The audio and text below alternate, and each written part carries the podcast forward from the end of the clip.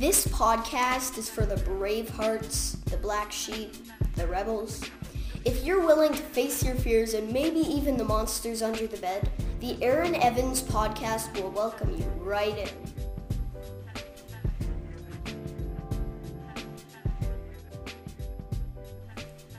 How about that? Mika James got his first job.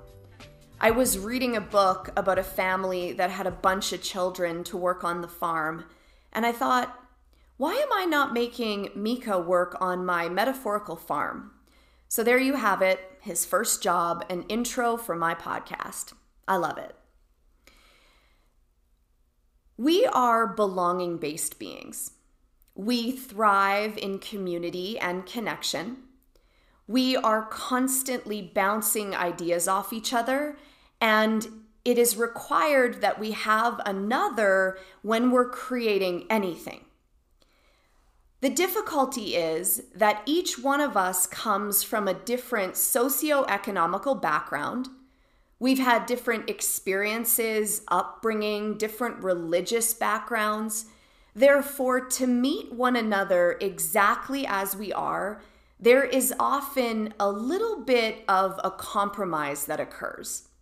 Each one of us will have to make our concessions if we are to have a harmonious relationship how do we take care of our inner being so that we can show up in our interpersonal relationships honestly, candidly, and in support of each other? There are labels placed upon all of us. You are energetic. You are an introvert. Oh, you're a Pisces. Oh, you like acts of service in love. And all of these labels will often hinder us because we believe that that's who we are. We are so much more than a birth sign or a five ways to show and accept love. It's also a matter of figuring out how much time we need in solitude and how much time we need in community. A poppy flower is open during the day. A poppy flower knows that this is when the insects are coming around to pollinate. The poppy flower closes in the evening. A time for refuge, and I don't know if poppies sleep, but the poppy understands its extroverted than introverted rhythm. A blue whale spends most of its life under the surface of the water, navigating the sea, and every so often it pops up to show its gorgeous white belly. So a blue whale needs a lot of time in solitude. How much time do you need in solitude in order to understand your art, your expression, your role in the family? And when you understand that, you can start to utilize those moments of energetic extroversion to connect with others and get those needs met. The fine line is figuring out when too much is too much. When you've been out in the world giving and sharing, and you notice you're feeling depleted, annoyed, resentful, underslept, underloved, then perhaps that balance is up for negotiation.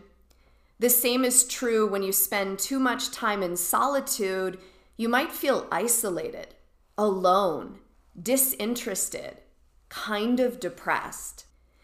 The last piece of your self care arsenal in order to have good conversation, conflict, and relations is where are you putting your attention? How often are you turning to your phone? How often are you turning on the television? And how often are you absent mindedly ingesting content? Because whether we like it or not, what we put in our eyes and our ears and our mouth affects our output. So once you clean that up and you figure out, okay, I am actually pretty introverted, I need quite a bit of time to incubate, to recharge in order to express in the world, then you can figure out how you use your voice to connect with other people. So, we want, we say we want peace on earth. We see war and injustices, and it drives us bananas. But the first place to study this peace on earth is peace inside of ourselves. Therefore, we can have relationships in the world that create more harmony. With that being said, because we see the world very differently, there will always be an element of an emotional charge. So I come to you with a problem, an idea, an insight, and there may be a high voltage reaction in you. And when there is a high voltage reaction in you, we know that you're not operating in the present moment, you're operating through history. So the challenge becomes when an emotion rolls through my body, do I need to react, to run, to fight, to pull back? Or can I feel it for what it is? An emotion, perhaps a boundary being stepped over, maybe an injustice, an opportunity to speak up. So, there are many ways that we thwart our ability to communicate. And I'm talking all sorts of communication with friends in business situations. And the first is that we may find ourselves with the desire to please, to become over attentive, to compromise and agree. The problem with this is that we're sweeping any conflict or disruption under the rug, and it doesn't actually allow us the ability to truly connect with another person. There is courage to face a conflict, to ask for what we need, knowing that we don't need to fix anything we can state our place without injuring another person or throwing judgment at them. When our knee jerk reaction is to people please, we have lost our own center and we're not putting our needs first. We are acting as though we have no needs and that this other person is more valuable than us. This is not how we build self respect this is not how we build an honest, authentic connection. How often do you decide which restaurant to eat at? How often do you decide which movie to watch? Or do you just follow along making no decisions? The other side of the spectrum is tactlessness, where we are unable to contain our emotions. It may look like a lashing out a storming away, a venting, yelling, projecting. And in this case, we are so emotionally disrupted by the other party that we are unable to take responsibility for how we feel. It feels like we must defend against, protect, and we are at war. This is not a war zone, a challenging conversation, a disagreement is an opportunity for a deepening of a relationship.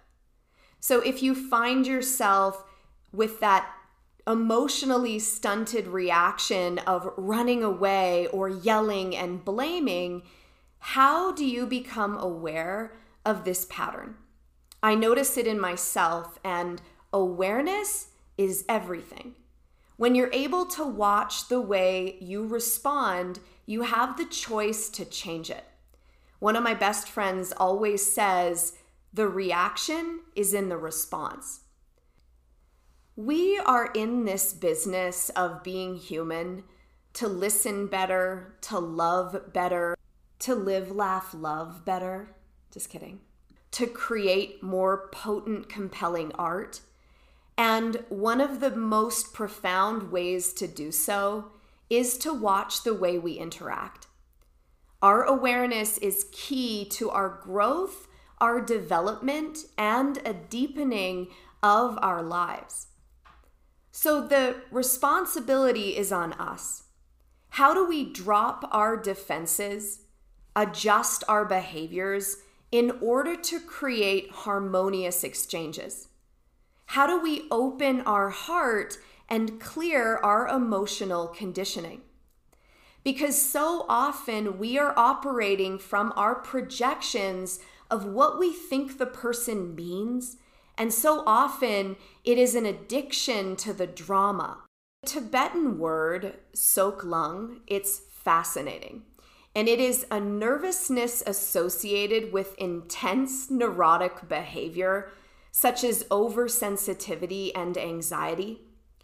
Sok lung blocks the heart from intimacy, and it has us repeating patterns over and over and over again.